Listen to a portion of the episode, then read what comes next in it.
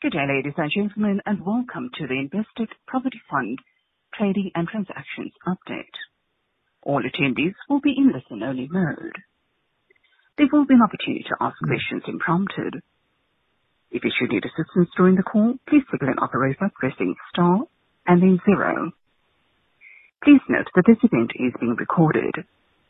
I'd now to hand the conference over to Mr. Andrew Wooler. Please go ahead, sir. Thank you very much, and good morning to everybody.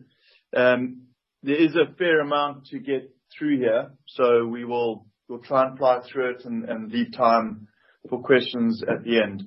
Um, so I think just maybe to kick off and clear out the trading update uh, from last night, um, and really as a pre-close. So uh, we've reaffirmed our guidance going into March. We obviously updated that guidance back end of November last year. Uh, marginally negative, really driven by the significant movement in interest rates in Europe. But if you look at the operating side of the business and what's happening on the ground in both South Africa and Europe, it's very pleasing to see the results and the metrics coming out of both regions. In South Africa, we continue to see uh, strong momentum.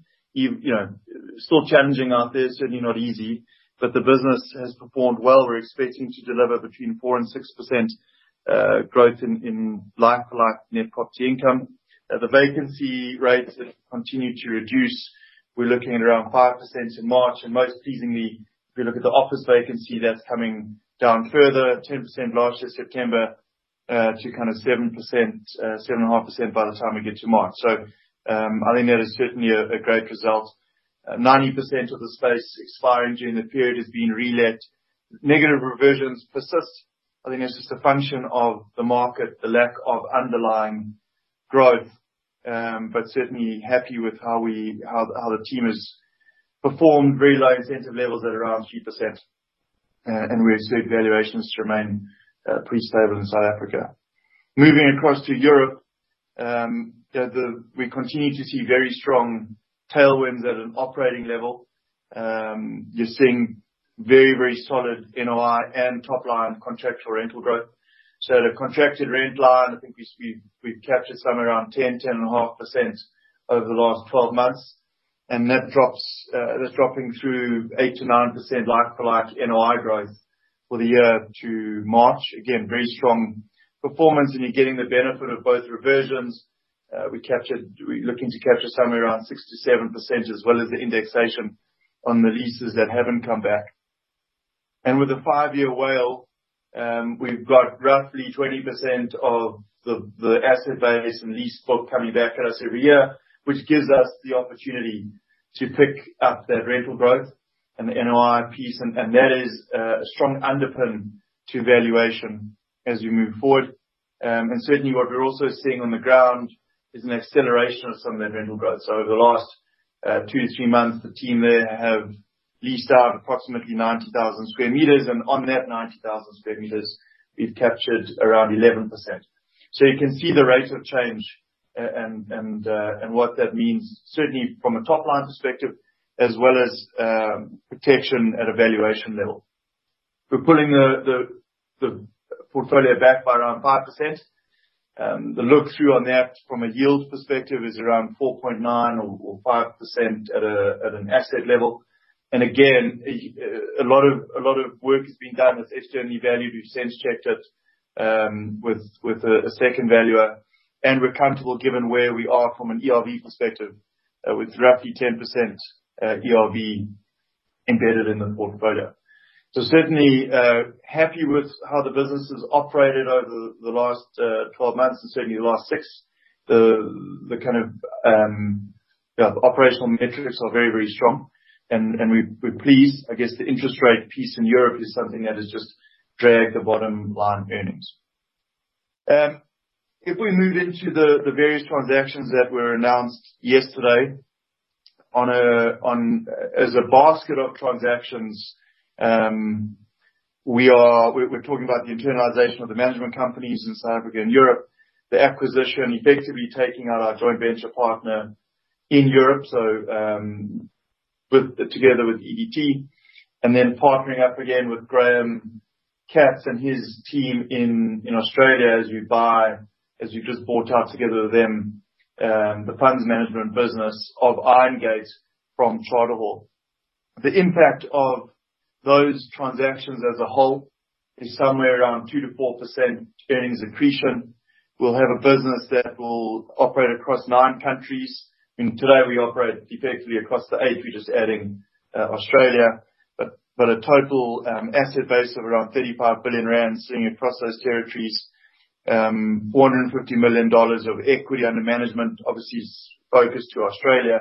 And our balance sheet uh, from an LTV perspective remains um, kind of unmoved, and we'll get onto that. There's been a significant amount of work done to recycle capital to effectively fully fund these transactions. And what we think this creates for us going forward is something that's quite dynamic and certainly an attractive international property company. So um, the the shift overnight moves us to majority offshore, if you look at it on a gross asset value perspective and exposure. Um, we have a fully aligned management function across these three territories. Um, it's important as we start to think about potential corporate activity and the introduction of institutional capital um, as we start to build out that capital light and funds management uh, strategy. And it's been very important to get rid of some of the perceived impediments in that. Uh from a geographic perspective, we will be around 53% exposed offshore, and we would expect that to probably continue um, as we look to to develop and push the businesses in both Australia and and Europe. Certainly not turning our backs on South Africa. It's just that when you when you are, if we're successful in those two territories, when you're multiplying everything by 20 and by 12, I think the math will naturally shift. In South Africa, you have a diversified uh portfolio. Certainly what we think is is uh very defensive across retail, industrial, and office. Uh, 1 million square meters of logistics space, quality logistics space across Europe, and an attractive entry point into Australia to to really move on the capital light business and build on the success of Graham and the team, who only launched that side of the business a few years ago. That gives us the opportunity, certainly potential opportunity, to to take that capital light funds management strategy and roll that out across the broader framework within IPF across Europe and potentially South Africa. Paul and the team in Europe have been uh, successful in that in the past, having aggregated portfolios. Uh, you know, during Paul's time at Hansteen, uh, that business was sold on to Logicor, and then obviously together with us and Ares, um and the light industrial business that we built up together and was sold on to Blackstone. So there's certainly a track record for us to build off of. And and brings you know, that capital light funds management piece brings a another um limb to the revenue streams for IPF, the ability to drive fee income, uh but you know, to leverage our management capability and capacity across all our territories. We think there's synergies that um in the capital markets that uh the guys were in Singapore last week at PERI, talking to the Asian capital markets around opportunities in both Australia and Europe. There's certainly some overlap. And um, as an example, one of our big investors in Australia is Ivanhoé Cambridge. Uh, we had been talking to them about coming into our European platform a few years ago. Those are the kind, that is the kind of institutional capital that we'd like to be able to talk to and introduce into our broader international footprint over time. Um, also, just from a management perspective, and, and you know, we're bringing in effectively 50 people across the globe, uh, very very heavily weighted towards property uh, and asset management, so frontline skill. In South Africa, the team is run by Graham Hutchinson, who's been with IPF since 2012. Um, and He looks after that business. We've got approximately uh, 10-15 people in SA that look after the asset management side of our business. In Europe, um, that business is led by Paul Roger. I know a lot of you would have had exposure to him over time. And again, we've got people on the ground across each of our core core markets in Europe. And a little bit later on, I'll let Paul uh, maybe talk talk to a little bit, as well as then Graham. I know Graham Katz is well known to you guys from the Irongate days. Um and It is and it is really great to have him back together with uh, George and Adam and Christy. Um, that really formed the core team uh, in that Irongate stable. So so great to have them and the ability to really now leverage an international platform as we look to move the business forward. Um and then just in terms of where we where we end up, um, and I've mentioned the the high-level stats, but to break it down a little bit. South Africa, 15 billion rand portfolio diversified. In Europe, circa 1.1 billion euros of of logistics assets. And in Australia, the equity under management of about $450 million with a total build-out value on that of about $2.5 billion. And uh certainly the way that we're thinking about life is best-in-class management teams at the forefront of an increasingly dynamic and changing real estate market. And uh we think we're well positioned to navigate that and certainly potentially exploit that to a certain extent. Um and before we deep dive into the various transactions, I think what is important for investors and our stakeholders is just to understand what the evolution of our broader investment strategy is over the next three to five years. From a geographical perspective, as I mentioned earlier on the call, we do think that our international exposure will probably start to um exceed South Africa. Again, that's not just in terms of direct investment, but also our ability to um to manage third-party capital and to grow the asset base off of that. There's a shift um towards introducing capital light and funds management. And right now we're effectively 100%, everything comes off our balance sheet, as opposed to in time, we would like to have, you know, circa 25% um, of our overall kind of asset exposure um, kind of being managed on behalf of other capital. And I think from a risk and return perspective, we've been very successful over the over the last five to 10 years in the different geographies in terms of playing in that core plus value add space. Doesn't mean that we're turning our back on core product, certainly that is uh that doesn't require as much management skill and capability. Um and we believe that the real focus for us will be playing in that core plus value space. In Europe, we've done it exceptionally well. Um and we've done the same here in South Africa and Australia. So We'll be looking to shift up the risk curve slightly. Certainly not not taking on more than we can chew, but understanding that risk and converting it. Walking through each of the um, individual transactions, we'll start with the management internalization. Um, headline price of 975 million. Um, a significant uh, portion of that is non-cash. So there's 325 million, almost a third of that is in deferred consideration. And we're settling another or just over a third by the sale of the two regional head offices back to Investec. Uh, we're selling that off of an implied cap rate on market rentals of around 8.5%, and off of contractual rental, which includes the top slice at 9.2%. So we think from a fund perspective, that's a good trade relative to what we're buying and the ability to to invest in the management companies that will create operational leverage um over time. We have also negotiated right of first offers across the Investec asset base. I think the two notable assets there are the Neighbourhood and the Brickworks developments down in KZN. And those ROFOs are for a period of two years, and Investec has agreed to lock up their equity for at least 12 months post-closing. The impact of the transaction on an earnings level is circa 4%+ plus uh earnings accretion. And um and so we think that's is a good result. From a pure process perspective, we've had um, an independent board that was constituted to oversee the transaction. So those board members that are um, conflicted in any way through their uh, participation within either Investec, so the likes of myself, uh, Nick Riley, as well as those board members that sit on other boards as independents, Philip Hourquebie, Khumo Shuenyane, um, are excluded from that committee. We have also had an independent expert appointed to obviously opine on the transaction.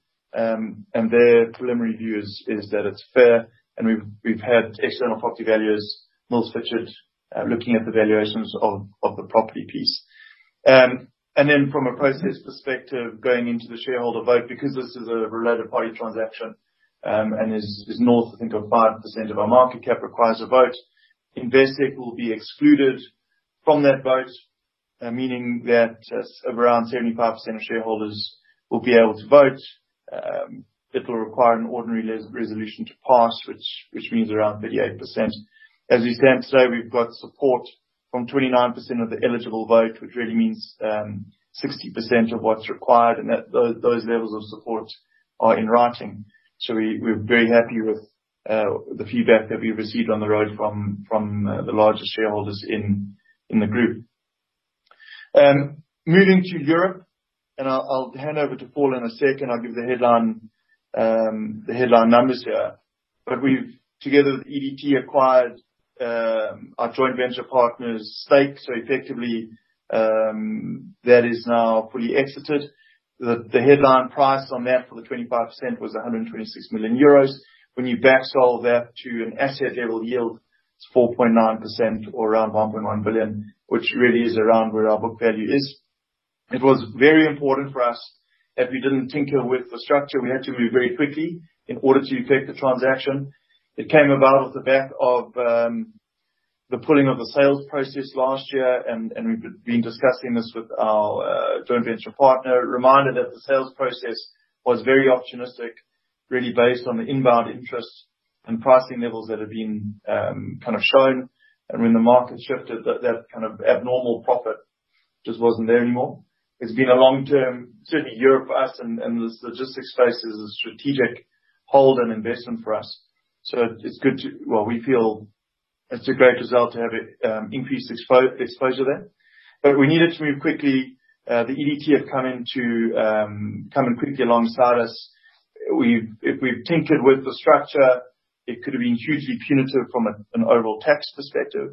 And certainly, we'll be looking to bring in, over time, strategic partners who look to grow that business. It also creates opportunity for us to um to introduce third-party capital and other partners, either within the PEL portfolio or into other strategies and platforms that we've been thinking about for some time. So maybe, Paul, I'm going to pause there and um and just let you talk about what you're seeing on the ground in Europe, some of the key themes. Um, and uh, yeah, so over to you.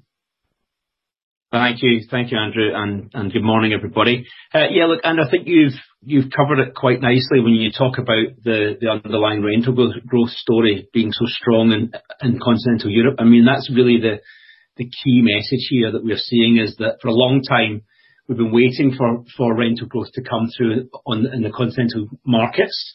It was always expected, and we could see the strength of demand um prior to COVID, but really accelerating through COVID, and we're now pleased to see that's that's converting into very strong strong rental returns. I mean, when you look at the 90,000 sq m that you mentioned earlier, a positive reversion of around 11%, I think it's a very strong story. That's not an isolated situation. I mean, just this week, for example, we're looking at a couple of transactions in the Netherlands um, on a re-leasing capacity, which will show similar sort of increases above the passing level for for a couple of tenants that we're dealing with down in our our Maasvlakte estate. So I think that rental growth story is is very strong and and continues to be to be coming through, um, especially when there's such a restriction on development supply and there really is a severe lack of good quality stock in each of these these local markets. Um, I think the next point to mention, and I'm I'm I'm I'm I'm not sure which slide it is on your deck, but it's it's the acquisition of the additional interest, and it's the location map. I mean, the point here is that the the assets in in Europe are situated on a very core heartland of of, of Western Europe, with 77% of the income really driven from those local markets. So it's Germany, Netherlands, Belgium, and France. And I think that's not to say that the peripheral countries of Spain, Poland, and Italy are not performing as strongly. Um, We are seeing very very good performance in those those local markets. But I think the, the key message is these properties are best in class and located in the in, the, in the real continental European heartlands. The lease structures, I mean, we've we've touched uh, well over 90% of each of these leases since our acquisition. We have got a weighted average lease length of of, of five years to expiry, four years to break. We understand the real estate very well, and these tenants um, uh, are are very well known to us, and we understand the underlying businesses that occupy the space. So I think it's a a very strong message from a, from an existing portfolio standpoint. I think the the other thing to mention on the the opposite side of the coin really in Europe is the team that manage these assets are very well-honed, very experienced, dynamic real estate professionals. I mean, I've been working with a a good handful of these um, boys and girls since my Hansteen days, who we were fortunate enough to to rejoin the fold after we sold that business and and came back into the PEL portfolio.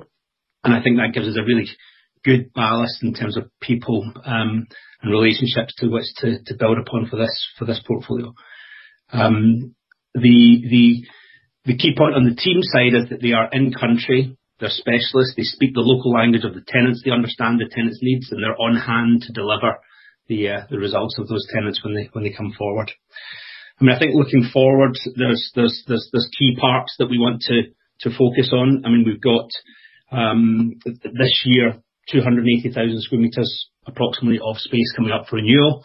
We have um, 130,000 square meters of that already struck. Uh, and then we have 110,000 square meters, which is under offer. So essentially there's a sort of fairly small 15% section that is still to be uh, addressed, and we're fairly confident that will show good opportunities to relet in the coming months. And I think in addition to that, we've got um, the development sites that are situated throughout our key nodal points, and we'll look to bring those forward over the next uh, weeks and months ahead. Thanks, Paulie. I think the other point just around um, valuation and where we're getting in and also what we're seeing in our in our business. I made the point earlier, with around 20% of your lease book coming back every year, that does enable you to capture the underlying rental growth, not just indexation. And that is that is acting as a significant buffer in the current volatility around cap rates. Our original investment thesis in Europe was always predicated, one, on from a return perspective on rental growth, but also as we thought about risk, the potential for interest rates to move out, and therefore the the ability or potential for cap rates to expand was again premised by that. So it's good to see it coming through.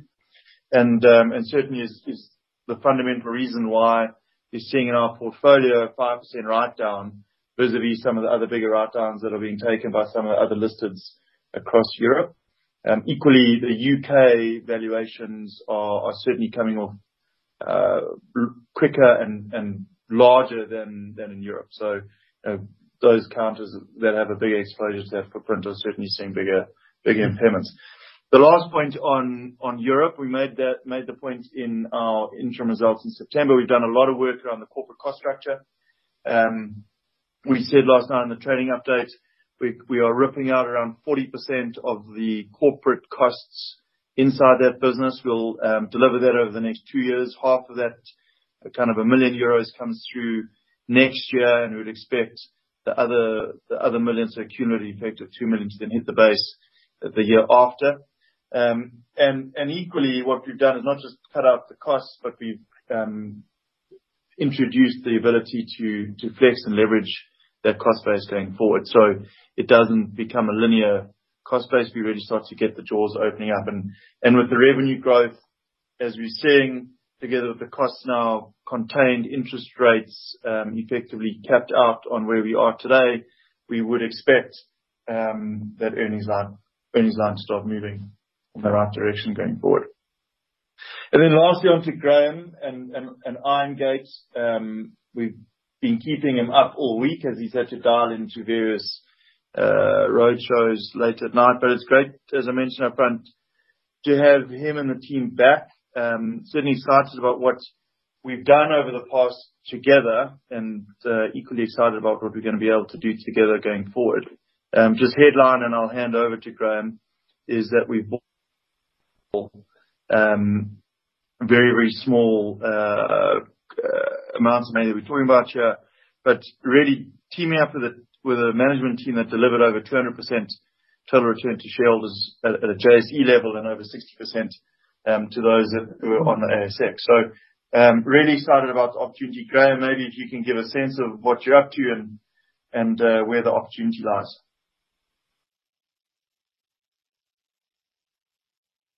Yeah. Thanks, Andrew. Um and it is great to be back and great to see old friends in the investor investment market, albeit late at night. Um but uh yeah, from our perspective, this is the the work we're doing in our unlisted fund is very much within our DNA. And if you're those who've got long memories remember before we came in our initial roadshow and we listed on the JSE, our heritage, in fact, was running three unlisted funds with largely opportunistic mandates. So this, I guess, and to some extent, is back to the future. When we internalized a couple of years ago, if you remember, we stapled on our unlisted funds. So this business has been running for sort of two or three years. Uh, and we initially started out by raising a fund out of Hong Kong with the Hong Kong billionaires and raised circa $160 million. Um, the point behind that is that we try we've stretched that 160 million of equity effectively to $450 million of equity, because that fund then co-invests alongside other third parties such as Ivanhoé Cambridge, which Andrew mentioned before, to stretch that $160 million into effectively $450 million or $500 million of equity. So it's a very much a capital light structure. We spread the risk amongst this particular fund of, a Templewater fund, uh office building in Phillip Street in Sydney, Uh, large scale redevelopment of a wool shed in Melbourne on the fringe of the CBD, a uh, uh, retail center in Adelaide, which has got Coles and uh and Apple in there. So we spread spread the risk. The properties are performing well, so we've got a good running start for our investors investing in this stage of the project. Um, and we're looking forward to to great opportunities in Australia. Certainly the last year of rising interest rates and inflation has caused some dislocation in the market. Hasn't really come through in valuations yet, but we're certainly seeing terrific opportunities in the next two or three years as the Australian economy kind of reboots back to normality. We're certainly seeing the education sector kicking on with the Chinese students coming back into the market. Um tourism is coming back. Um and whilst people are, in a sense, sitting on the sidelines, Uh, we sense that there is gonna be tremendous opportunities, buying opportunities in the next 18 months or so. The team is excited to be part of the action again, be partnering with Andrew and his team, um, and we're really looking forward to a profitable next few years. Thanks, so really to to end off and summarize, uh, in terms of overall financial effects on the P&L as and uh, equally on the balance sheet, as I said up front, the basket of transactions here, we're expecting to deliver somewhere between 2 and 4% accretion. The majority of that accretion comes out of the Manco internalization at around 4%. Um the European piece in the short term is marginally dilutive and the Australian piece is effectively neutral. I think importantly on um on the management piece, there is, uh you know, driving a lot of that accretion is the net management fee savings. Um I think in the results or the update we gave yesterday, it is around 75 million. and There we've applied and used, uh certainly, not prevailing stock prices because, you know, it is moving, but certainly, using the fee structure off of a um off of an EV that is linked to market cap. Um, we have introduced a bit of structuring with Investec from a deferred consideration perspective that gives us more benefit day one as we as we then build that management franchise over the next few years and deliver um growing earnings. From an LTV perspective, I mentioned up front that we're gonna be uh, around um, neutral, marginal tick up on LTV. And that is because of a significant significant amount of work we've done to recycle capital. Around about 1.9 billion will come from the sale of our bridge loan that we have into Europe. We sold that or we're about to sell that to a third-party financial institution. Um, Paul and his team are about to conclude the sale of a property in the Netherlands at a significant premium to book value that will generate roughly 200 million of proceeds. In South Africa, we've got 600 million of asset sales on the go, of which around 200 million is done. And so out of that 1.9 billion that was being recycled, only 300 million-400 million of that is effectively at risk. And the rest then gets put towards the Aussie deal, the Manco transactions and and the building of the stake in in Europe. Um and then from, you know, looking forward, so we're finishing at around about that 40% mark. We've got some some real levers that we can pull over both the short and medium term to bring that LTV down significantly, as we're thinking about a target of somewhere around that 35% mark. We've obviously got the um strategic focus about bringing in that strategic partner into the European business as a whole. And again, I don't mean that just in terms of PEL, but also around some of the other opportunities that Paul and the team are looking at and exploring. We've got a significant pipeline of other asset sales in both South Africa and Europe, and we're also thinking about utilizing that as we seed potential new fund management and capital strategies on both sides of the water. That will obviously hopefully drive both earnings as well as have a big impact on LTV. That is not an overnight thing. That is the building of a business. We'd certainly like to see um, some momentum on that over the coming uh, 12 months. Um and then, you know, we're not we're not gonna um, turn our backs on opportunities. There's still a development pipeline in Europe that we're looking to roll out. Given the significant shortage of stock, supply really is is almost shut off completely. A lot of that has been due to the lack of credit availability in that market. Um so a lot of the development feasibilities are really um are still there, especially given the uptick in rentals. And we think we've got the ability to bring online the pipeline at around the same sort of initial yields that we thought about 12-18 months ago. Um and and you know, we'll continue to run the business very prudently, both here and in Australia uh in Europe in terms of the underlying cost base. So that kind of brings it to an end where we are from a process perspective. Um all three transactions have been uh signed up to. So Europe um concluded on Tuesday um with full closing. The Australian deal exchanged yesterday, and the binding heads of terms with Investec and the management companies also took place um, on on Tuesday. Um, that obviously leads into the shareholder process, the formal shareholder process. A circular will be um, posted in the next few weeks, and we move into the standard uh, calendar thereafter. So um you know, no doubt be further engagement with shareholders between now and then and as we lead up into that vote. So that is it from us. I'm gonna push pause and then open up to questions. Thank you very much, sir. Ladies and gentlemen, we will now be conducting the question and answer session. If you'd like to ask a question, please press star and then one on your telephone keypad or the keypad on your screen. A confirmation tone will indicate that your line is in the question queue. You may press star two to exit the question queue. Just a reminder, if you'd like to ask a question, you're welcome to press star and then one. The first question comes from Londiwe Buthelezi of Fin24. Good morning, everyone. I hope you can hear me. Yes, good morning.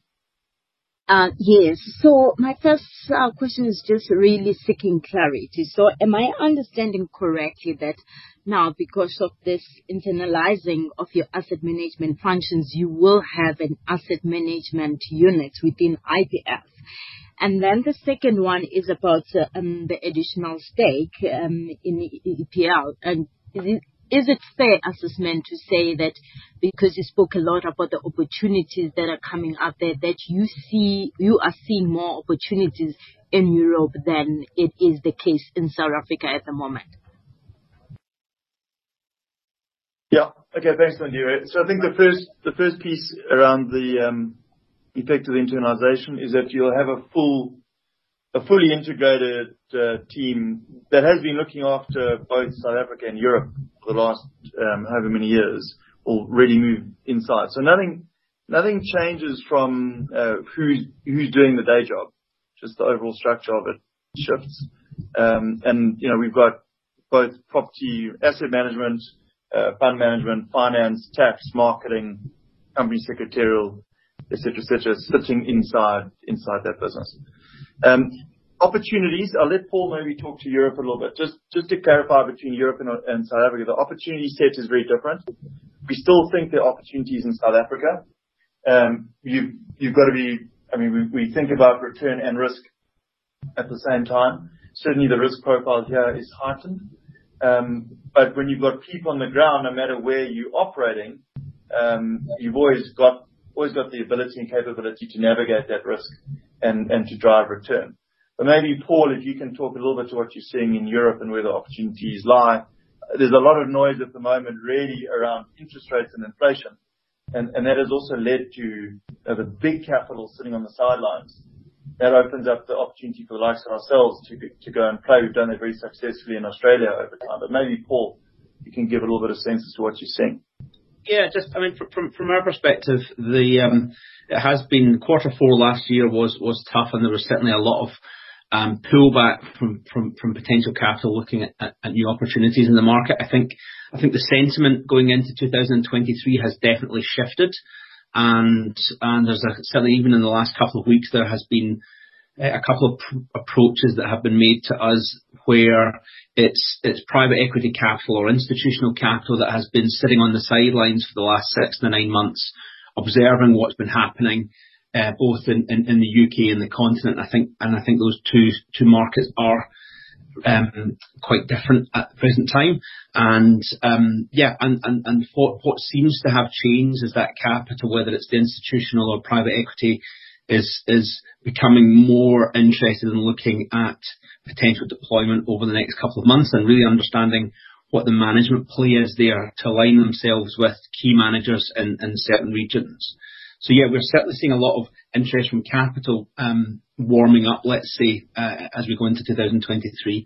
On the stock side, and what's what's what's been encouraging slash um, interesting for me is is really the fact that we're that we are that we're not seeing wholesale opportunities present themselves uh, across the pan-European markets. But what we are having conversations with is managers who would pose themselves as, let's say, best in class operators of light industrial logistics or general warehousing property, who are finding it difficult to deal with certain problems, whether that's structural or from their tenant base. And they are sort of coming to ask us if we could help and get involved in those those those situations, which I think is is good testament to the to the the performance and the track record of our team. But I think it does present potential buying and co-investment opportunities as as we go forward this year. Thanks, Paul. Does that uh, answer your questions? Yes, it does. Thank you. Okay, great. Thank you. The next question comes from Mweisho Nene of SBG Securities. Hey, guys, can you hear me? Yeah. How's it, Mweisho? All good. Uh, just a few questions about um, the logistics transaction. Um, so can you just maybe explain the cause for that um, contract for difference clause that you've got with with EDT? Sure. So, I mean, ultimately, what we what we needed to do was move as quickly as possible to close out on the transaction. Um, You know, there's there's risk associated. The ability to due diligence a portfolio of that size and the structure is not not easy to do quickly. Um and so, you know, to kind of ensure that we were able to close out, we were we were willing to take on some of that risk. I think the key is that the kind of short to medium-term strategic priority for the for IPF and that business is to introduce the right capital, the right partner, the right strategic partner, as we look to to build that business. I've said to a few shareholders, uh, together with Paul over the last few weeks, that it might not be that it all comes into one portfolio. We've got the opportunity now to cut that business up um, into different uh, regions or portfolios, if we like, depending on where we wanna go. Um, so what we've done is we've ensured that we've retained optionality in that decision-making process over the course of the next six months. Okay, but you're not concerned about them having an incentive to basically exit a bit sooner than maybe you guys would like? Correct. I mean, there's lots of um, protective rights around that too, right? So, um, you know, that 6% can't just get traded um, overnight. We have a huge amount of protection on that from an IPF perspective. Okay. And do you guys have... I suppose it's quite early to maybe know for sure, but do you guys have um, a sense of maybe potential replacements as well that would be in in it for the long term and maybe take up a larger stake? Yeah. So, you know, Paul, it is early days. We've we've been very focused on getting this transaction done. Um, you know, we we we learned over the course of the last few years that when you know when we've tried to introduce third-party capital into a structure with too many people at the table, it's it's very difficult. Um, and this this kind of cleanup gives that opportunity, right? I mean, that's that's about as much as we we know right now. We've obviously had lots of conversations, coffee, coffees and beers, with capital around the world to understand what the art of the possible is, as well as what the art of their want is. Um, so I think we've got a good idea. Certainly over the last few months, our our primary focus has been on completing this transaction to make sure that we've got that opportunity to go and play. Um but we're fairly confident that there is the right capital out there looking to uh looking to partner with us to do what we what we think is right. I think Paul mentioned in the earlier in his earlier response around some of the opportunities that are that are out there, and that can be done inside PEL or alongside it. And you know, whether it's one or multiple capital partners that come and sit with us in our journey, you know, we'll we'll uh see that in the next in the kind of next 12 or so months. Okay. And then just to make sure that um you guys won't be providing any type of like loan towards um EDT rights for this transaction? Correct. Okay. They're fully funded on the on the on the back end. Okay. And then just lastly, um, do you have a sense of what the sort of splits would be for that 90% that you're buying up in terms of like your ZAR versus euro funding, just to get a an accurate, you know, sort of cost of funding there? Yeah. So we, because it is more short-term in nature in terms of that hold, um, we will fund it effectively all with euro-denominated debt, whether it's a hard currency loan or through synthetics. Um, And so, and that that effectively, you know, puts our all-in cost. Jen is with me here, puts our all-in cost of funding at around uh, 4.5%. That's why you're marginally diluted. And then, you know, the reason we've gone with the short-term uh, or the the fully euro-denominated uh, funding here is again around the optionality, the fact that you are are looking to move the stake or part of the stake over time. Okay, thanks. Uh, Sorry, actually one one more question. Just with regards to the the internalization of the ManCo, I see the calculation included a a a revenue on your sort of growth assumptions. Is that 10.9 million what you expect to get as a benefit from just stronger performance from internalizing the ManCo? Because it seems like those things are gonna be more or less the same. Yeah. So, so just for Um, clarity, I mean, under the existing management contracts, there are, you know, there are transaction fees that can be charged. Um those, if you look at the run rate over the last, uh, whatever, five to seven years, is more than the 10 million a year. But we're also so what we're doing is thinking about our our broader business capital light in Australia, uh, here in in potentially in South Africa and in Europe, and the ability to grow that business off of, you know, bringing in either capital or the operational leverage that we get out of it. So, we actually think that's a very conservative assumption. Um and uh and are happy happy with that level of kind of forecast growth in our numbers. Okay. Thanks, guys. Thank you. The next question comes from Paulo de Almeida of Clearance Capital. Good morning, guys. Can you hear me? Yeah, Paulo. How's it? Morning. morning. Just two questions from me. Just on the Investec equity lockup for 12 months, uh, you mentioned there's certain repeat exemptions. Could you talk to that a little bit? And then my second question is, at what stage do you consolidate PEL?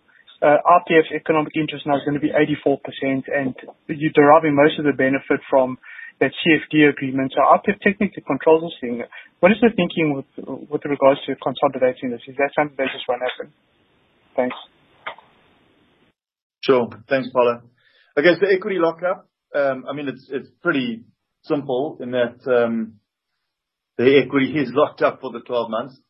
Um, and really, I think the only way the only way to shift it, there'll be more detail in the circular, the only way for Investec, they are allowed to shift the entire block.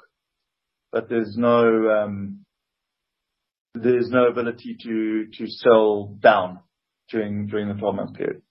And um and certainly, they they remain supportive of our strategy.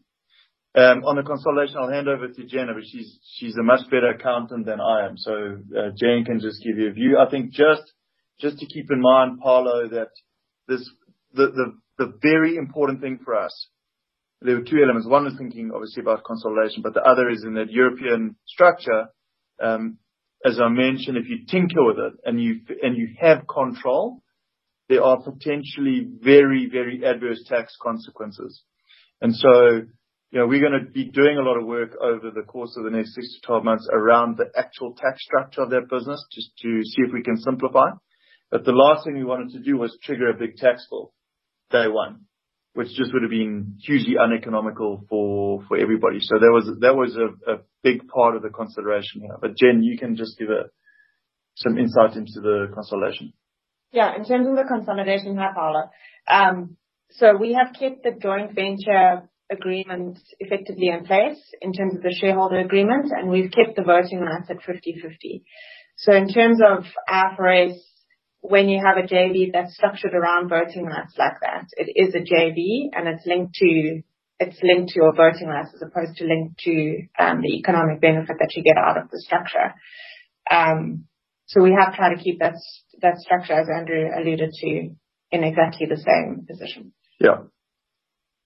I think, Paulo, if we get to a position, I'm just kind of walking forward a little bit. If we get to a position where we decide that it is best for us to hold hold this level of interest, um as opposed to introduce other capital, we'll work with Paul and the team to ensure that we get the balance sheet right and uh and ready to come on. Right? Ready to come on from a consolidation perspective. And, you know, there are, I mentioned earlier some of the thinking around asset sales, seeding fund management portfolios. There's a lot of ways to do it. Um, again, it's uh this is more kind of short-termish. Um, and there will be a lot of work done either on their strategic capital partner or or kind of right-sizing the balance sheet to be able to bring it on in time. Lovely. And then maybe just the last one for me. Where will the look-through leverage be um, on the business once this transaction is in place? Do Do you have that number uh, at hand? I haven't had the time to work it out just yet. Day one, you're mid to high 50s look-through. Uh, and again, you know, like, we're not hiding away from that. You've got to. We had a window to close here.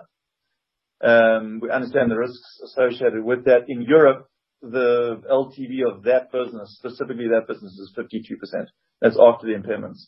So, you know, a significant amount of headroom there. And again, if we think around our strategic objectives, a lot of the levers that we can pull to manage our broader or kind of group level LTV as well as that look-through, Um you know we're very comfortable with with what is achievable. Cool. Thanks very much.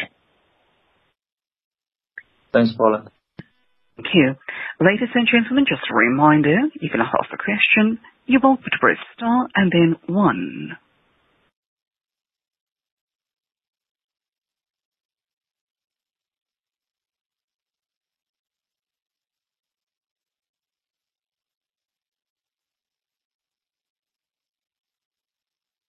Mr. Willem, we don't seem to have any further questions on the lines. I will now hand over back to Wessels. Okay, great. Thank you. And um look, we are, as a team, open to questions. The door's always open. Um so yeah, please feel free to drop us a line or give us a call. And if you you would like face-to-face meetings, we're more than happy to do that. Which I thank you, guys. Thank you, everyone, for making the time this morning. I know it was short notice. It is good to have you all on here. Thanks to Paul and especially to Graham for staying up. I can see Graham's screen. You guys can't. It looks like he's got load shedding in Australia, so we're not the only ones. That's good to see. Um but yeah, thank you for thank you for your continued support and we really do look forward to the next chapter of the story here. I think the team is fired up and ready to go. Um and I think we've got some really good opportunities that we're looking to unlock in the very short term. We'll keep you posted. Thanks again, and we'll talk over the next few weeks and again in May with our final results. Thank you. Thank you, sir. Ladies and gentlemen, that concludes today's event. Thank you for joining us. You may now disconnect your line.